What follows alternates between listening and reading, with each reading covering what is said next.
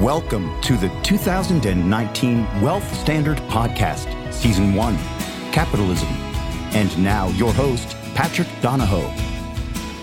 Hi, everyone. This is Patrick Donohoe. Welcome to the Wealth Standard Podcast. You're going to love my guest today, one of the most brilliant minds that's out there in relation to freedom and liberty. He is the president of the Foundation for Economic Education. He also is the author of best selling books. Those include Excuse Me, Professor, Challenging the Myths of Progressivism also has authored a number of pamphlets, including The Great Myths of the Great Depression and his most recent book, Real Heroes. My guest is Lawrence Reed. Larry, it's great to have you on. Thank you uh, so much for taking the time. My pleasure, Patrick. Thank you for having me. I appreciate it. So, Larry, your incredible wealth of knowledge, and this could go for hours and hours. I just want to dive just straight into the description, how you would describe to somebody your philosophical views of life and business, which I guess is part of life too. well, I've always been a little bit hesitant to assign a label because I think labels often are shorthand for things that may or may not be true. People jump to conclusions. I always try to stress to people that you should judge another person's views by the value of their content, not by some label you or others may ascribe to them. But if I had to put a label to my philosophy, I would be comfortable with classical liberal. That means liberal in the 19th century sense, or in the sense that Europeans use the term even today. I would also be comfortable with the term libertarian. But the bottom line is that I believe that each individual comes into this world with the right to do anything that's peaceful. And by peaceful, I mean as long as you do no harm to another as long as you respect the life and the property and the contracts and the choices, the decisions of your fellow man.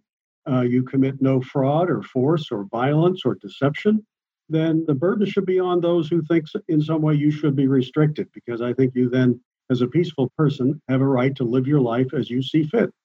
Now, of course, we're going to get into what the commonly held description is of how life should be for the collective good.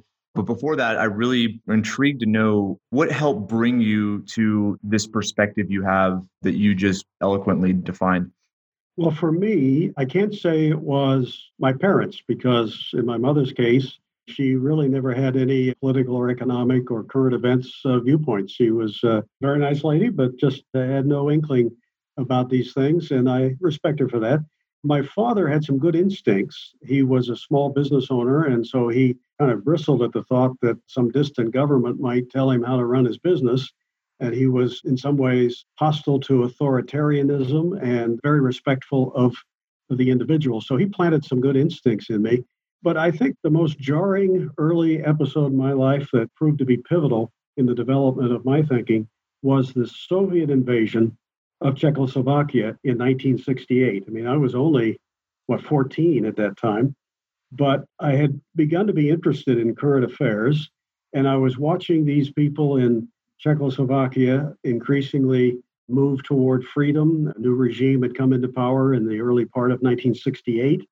And uh, they were moving away from hardline communism, even talking about free elections. And I was cheering them on because I instinctively thought, this is great. They should be allowed to do these things. And then when the Soviets invaded, I remember watching that on television. I was just outraged that for no reason other than to bring people under control, to push them around, to live their lives for them, and to use force to get it done, you had these foreign powers invading the country. And it really moved me. And within days, I went to Pittsburgh on a bus from my home, which was at that time about 30 miles away, to participate in a demonstration against the Soviet invasion. It was put on by a youth group that I joined. And one of the first things they did with new members was they put them on the mailing list to receive materials from the foundation that I now run. My reading then deepened dramatically. So I got into this from an anti communist angle, but my philosophy has blossomed into full blown appreciation for human liberty across the board. So before we get to that, as you look back on that pivotal experience, how would you define or describe that instinct that was compelling enough that you felt for people that didn't speak English, that lived across the world, and who were pursuing freedom and were essentially invaded and under the guise of being able to control and make their life better? What was that instinct? How would you describe that? Probably an anti authoritarianism that I inherited from my father. I remember in third grade, so I would have been eight, he wanted to take me to Florida for a week to visit relatives in February. And I was a student in the local public schools there in Western Pennsylvania. And I mentioned to my teacher that we were going to Florida. And she said, He can't do that. He can't take you to Florida. And uh, I'm going to talk to the principal. And I went, and I went home thinking, oh my gosh, we're not going to be able to go. And I told my dad that, and he said, I'll take care of it. And sure enough, when the principal called, I heard my dad's side of the conversation. He was generally a quiet, kind of shy guy, but he put his foot down on many occasions. And I recall vividly him saying at one point to the principal on the phone, He's my son. We're going to Florida. Don't call here again. And he hung up on him. And he was my hero. So skepticism of authority, especially authority that had little more going for it other than just guns, has always been with me from the earliest of ages. But then I saw those scenes in Prague in 1968, and I know it touched me to see people who were not much older than me, students in 1968, being hosed down by water cannon and being arrested and rolled over with tanks. That just deeply touched me. And I look at the degrees there because I would say most people would say that type of behavior and how individual liberties were being violated by the hose spraying. And I mean, I think most people would agree to that, but most people would not agree to the the notion of you going to Florida during the winter as essentially the same idea. So where's the disconnect there? Obviously, there's degrees, but how do you typically address that? That's a great question, Patrick, because that's rather ordinary and automatic for people to think that the two are not in any way connected.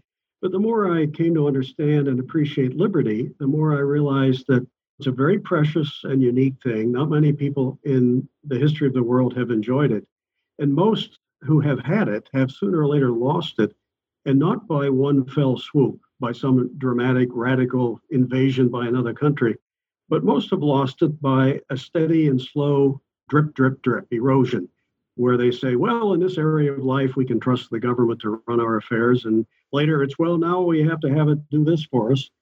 And it's the old slippery slope that once you begin to abandon things like self reliance, personal responsibility, and character, taking charge of your life, and trusting to politicians to do those things for you, the big question that every socialist needs to answer but never does is where are you going to draw the line? How are you going to stop that? What about the next group that comes along and says, hey, I want something too, or I need government to give me this or that? So I became much more appreciative of the slippery slope that societies have engaged in that have taken them from free societies to tyranny, often slowly enough that it didn't realize it until it was too late. So maybe talk, if you would, about when something like that is done, where a person is impeded from doing something that they want and I would say give something to somebody because they're less fortunate than the other. What does that do to a person? Yeah, you know, I think it means so much more to all concerned when people do good things like giving to those in need from the heart and by choice, entirely voluntarily. So much more good is accomplished by that method than by beating it out of them or sending in the tanks if they don't do it or taxing the life out of them for the same reason that take a person to church on a Sunday morning at gunpoint and pat yourself on the back. yeah, that's right. And pat yourself on the back later and say, uh, I made him religious. You probably had just the opposite effect.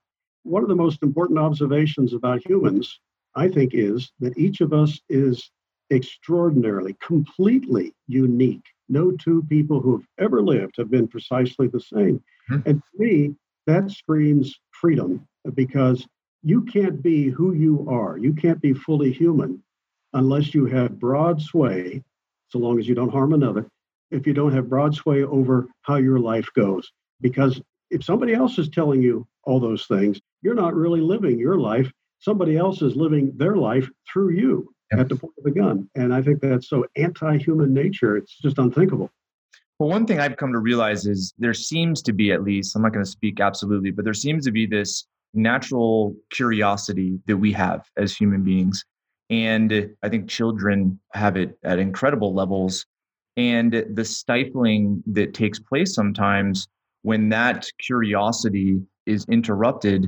And, and I would say the interruption can be to the degree of being invaded by Russia, right? As far as pursuing things that you want to pursue. But I would also say, from a school perspective, where curriculum is dictated and, and essentially not, I wouldn't say forced, but highly coerced as far as what you should be studying, what you should be reading, what's right, what's wrong from a academic perspective. That's how I see it. So how does that relate to the importance of understanding freedom when it comes to taking the uniqueness of who we are and having the greatest experience that we can in life by pursuing curiosity and pursuing our desires? Yeah, I think you're exactly right. You're on to a very important point that everyone develops in his or her own way at their own speed, and interruptions in that through the use of force or dictation by uh, someone outside, especially if they're remotely, only remotely connected to you, tends to uh, send people down the wrong path. It tends to discourage their lust for knowledge. The very most effective teachers are the ones who don't just open up a kid's skull and pour in the facts and figures, but the most effective teachers are the ones who strike a match in the mind and the heart of a student to ignite that lust for learning, to get the kids to appreciate the importance of learning and make them want to do it on their own by inspiring them. And that's the most effective way to teach, not to treat a kid as if he's a robot who just needs to be programmed at every turn. That runs counter to all that we know about human nature we could go a completely different direction of the podcast talking about academia and, and grades and what determines if you're smart or stupid. Or anyway well i won't go there but I, I, do want to pivot to what we've chosen as a theme for the podcast for the next several months which is capitalism because i think all of these talking points that we've been discussing so far relates to that in a very peculiar way because capitalism i would say is to me at least is a structure that can bring out incredible things from human beings so maybe as it relates to your role with FEE and, and the discovery that you made of the principles of liberty and I would say with your specialty in public policy, how do you view or have come to understand what capitalism is and what its principles are? Okay. Capitalism is the economic component of a free society. And that's pretty important. Nobody should say that economics is everything, but economics is the means by which we solve an awful lot of problems. It's the means by which we feed and clothe and house people, and means by which people's lives materially can improve and put them in a position where they can do wonderful things, including helping those less fortunate. I see capitalism as one of its greatest virtues of many is that it's the one system that doesn't require a mastermind, a central planner, some guy in an ivory tower somewhere who says, hey, if I just have enough cops that I can send out to tell people what to do. I can plan society. Capitalism is what happens when you leave people alone. You don't have to tell them to do things like trade or invent, create, employ, build. They do that as long as the incentives are there and they're free to be themselves. We are naturally a creative being as human beings. That's one of the greatest shortcomings of every other system. All the others, non capitalist systems, are contrivances. They're Rube Goldberg contraptions. They're individual humans pretending to be what they can't possibly be and constructing stuff and then imposing it on other people. That is fraught with failure from the word go. And how would you associate that with the, the, previous topics that we were mentioning, just in the general notion of liberty and specifically to your experience in school and how school dictates and how curiosity is really, I would say, some of the fire that can be ignited to create some of the most amazing learning. How do you associate that with capitalism? Well, capitalism, by its very nature, sparks and nurtures and inflames, you might say, in a positive way, that natural human curiosity. Because capitalism basically says, hey, if you have an idea and you want to try to put it in place because you think it will meet a need, it will somebody will like what you do and give you money for it, and therefore you can do better in the process, well, you're free to do that. Go to town. But it also says you can't just do these things without regard to the desires of other people or you'll flop. So capitalism says you can't put a robot around you and a crown on your head and tell the peasants to cough it up. You have to produce things that they want and need. And if mm-hmm. you're good at it, you'll be rewarded for it. I don't know why anybody wouldn't want a system that is aimed at rewarding people who actually meet the needs and desires and wants of other people.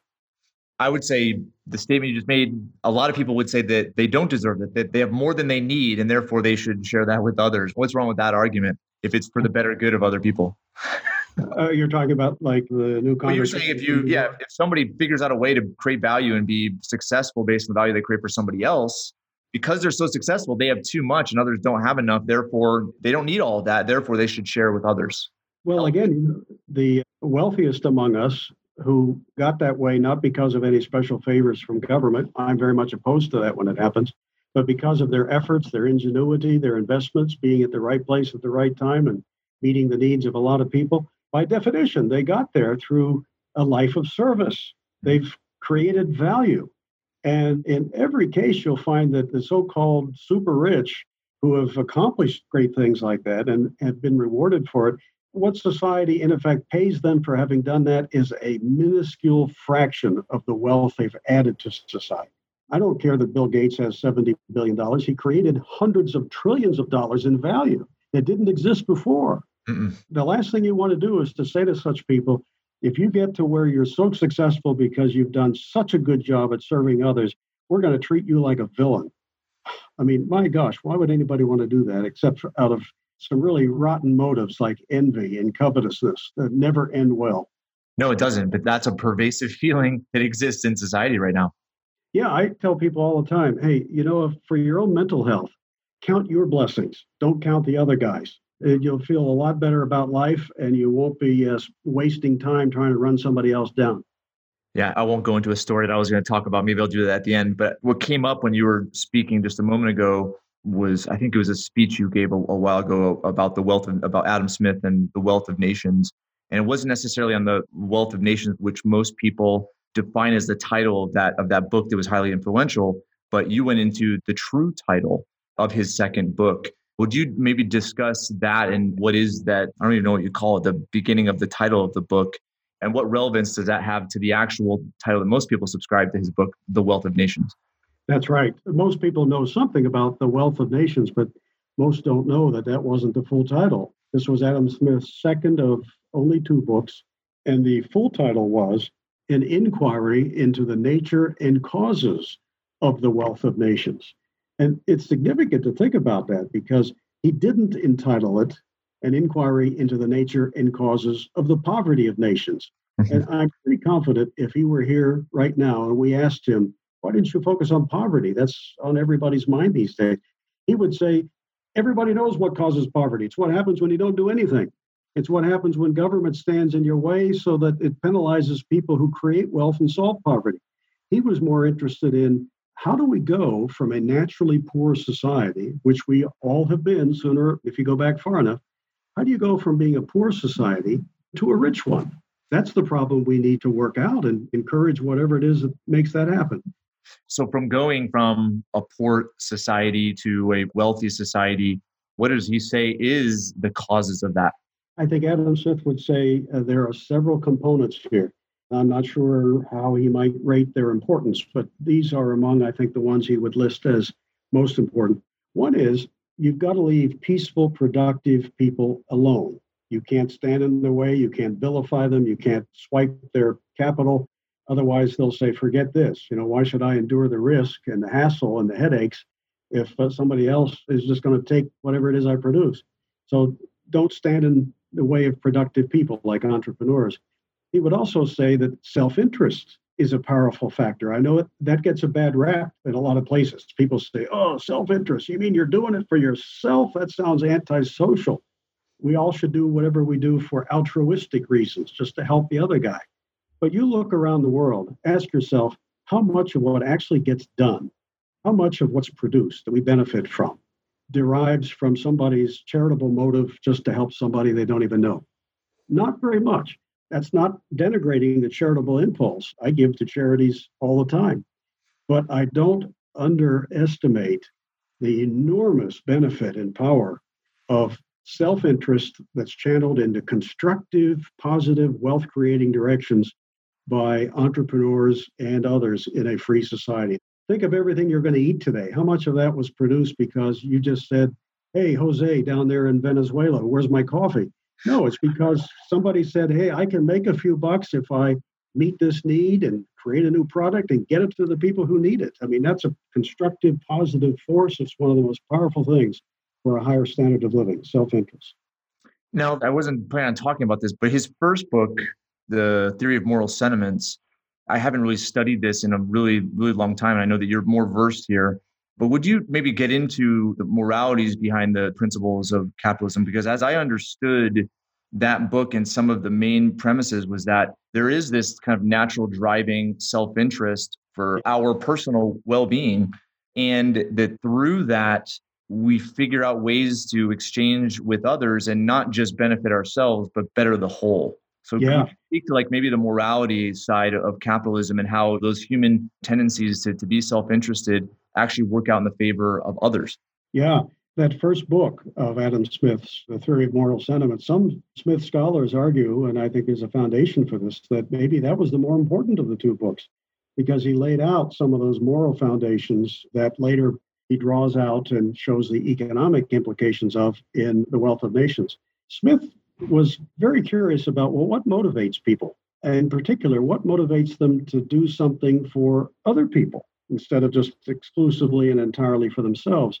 So when you look at those such things, you go down the path of realizing that people want to feel fulfilled. If you talk to most entrepreneurs about what motivates them, you'll find, in fact, very few of them will say, Well, I just wanted to pile up lots of cash. You know, I just sit around play with my pile of gold coins all day long. No, that's a byproduct of what they're doing. And what's most fulfilling to most of them is the very idea of solving problems, of interacting peacefully and productively with others, and deriving happiness from making them happy, finding common areas of interest, and inventing and creating things that satisfy that lust of their curiosity. Those are far more motivating to people. And Smith recognized this than the old caricature of the rich capitalist who has his eye on one thing, just piling up cash.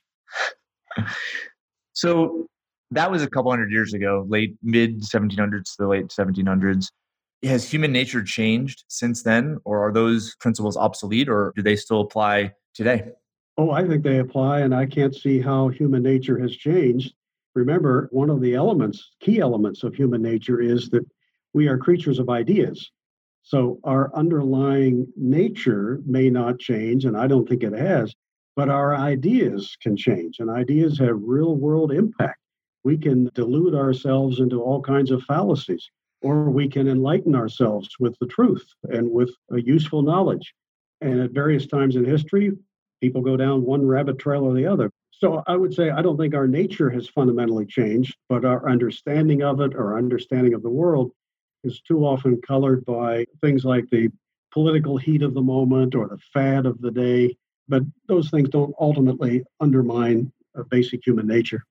That's awesome. That's an incredible way to explain it. So let's end with maybe this topic, which is the notion of failure. Because I think when it comes to a capitalistic society, there's failure that comes as the result of a person pursuing their curiosity, whether it's entrepreneurship or business. And you look at really, I would say, where the central powers government has stepped in and thrown their weight around is that failure hurts people, failure is bad. And in order to protect the collateral damage of failure, the government has to be involved because they're the only ones that are going to look out for the best interests of the whole. So, how do you typically think through that type of logic that people use? Well, I don't know how anybody can look at the way government operates today and say, uh, or they somehow those guys can make up for our shortcomings. What? I mean, that's re- absurd. Some failure in life is inevitable and unavoidable and actually not necessarily bad. It depends more than anything else on how you react to it, what you learn from it. So I don't think we should look to any entity, capitalism, socialism, government, whatever, as the outfit that's going to prevent failure. What we should be asking ourselves is what kind of system tends to minimize it, localize it, and maximize what we learn from it. That's what we want. Well, you don't get that under a centrally planned, top down, government directed system because they fail all the time and they don't have the internal incentives to right the ship and to adjust because their concerns are elsewhere. Their concerns are reelection, getting a bigger budget, not serving you so much as maintaining their own position and power. Under capitalism, when you fail at something because you didn't control your costs or you didn't really meet a need that was out there, somebody else did it better than you. Well, there's a mechanism called profit and loss that immediately sends you a pretty powerful signal. It says right off the bat, you need to get off this horse and, and get on another one.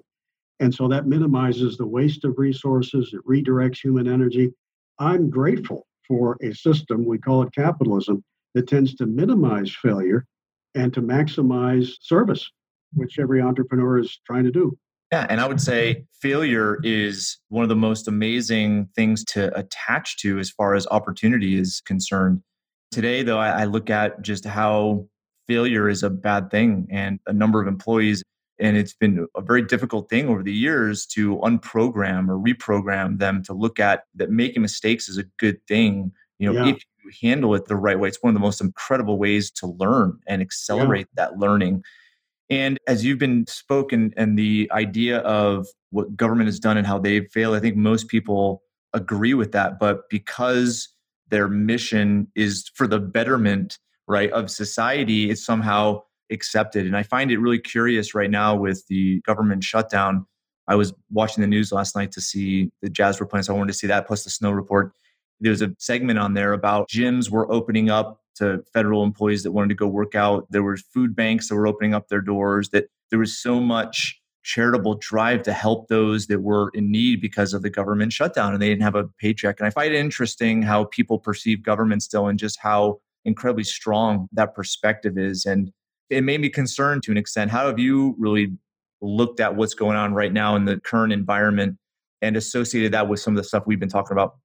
Well, every time I hear someone say, oh, we have to rely on the government for this to help those people, I always like to say, you're really selling yourself short. What you're saying is that politicians are the ones with the compassion. The rest of us dummies don't have that. We somehow have the wisdom to select the right people because they have more compassion than we do, but we don't really have that kind of compassion. Only they do. I mean, I think that is so ridiculous. I do too. yeah, it's, it's absurd. It's childish we should look around and rejoice in all the good things that people are voluntarily doing to help other people. And they're doing it in spite of the fact that the government is swiping a quarter or more of what they earn. It's amazing how much charity there is after the government takes its cut. Exactly. Don't sell yourself short. Hey, listeners, thanks for tuning in. My book, the Amazon bestseller, Heads I Win, Tails You Lose, a financial strategy to reignite the American dream is completely changing the way people look at saving, wealth, and retirement. Want a sneak peek? Head on over to www.headsortailsiwin.com forward slash podcast for a free audio and text download of my favorite chapter. Again, that's headsortailsiwin.com forward slash podcast. All right, this has been amazing. Hope you enjoyed the conversation. Oh, this, very much. Yeah. My day. This has been incredible. I've enjoyed everything you've said. Thank you, Patrick. Well, you had great questions. You you drew it out of me, and I sure appreciate that.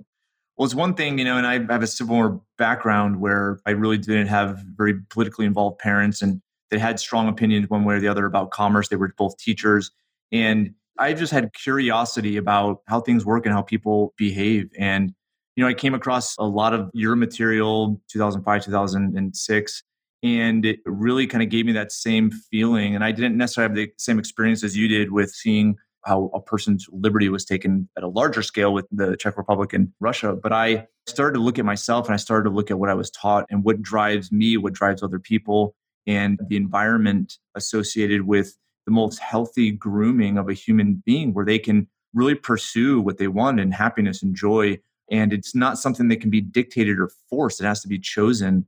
I think oftentimes people gravitate toward this easy way of doing things. I'm not sure if that's the purpose of life, but I look at the incredible experience I've had learning from you and learning from others who understand the principles of liberty at such a deep level and how much of an impact it would have on just the average individual, let alone a society, but just the average individual where they recognize in themselves that there's something special and that they can do incredible things with their life. And I don't know, it's inspiring. Your website's incredible. You have so mm-hmm. much information on there, more than can be consumed in like probably 10 lifetimes.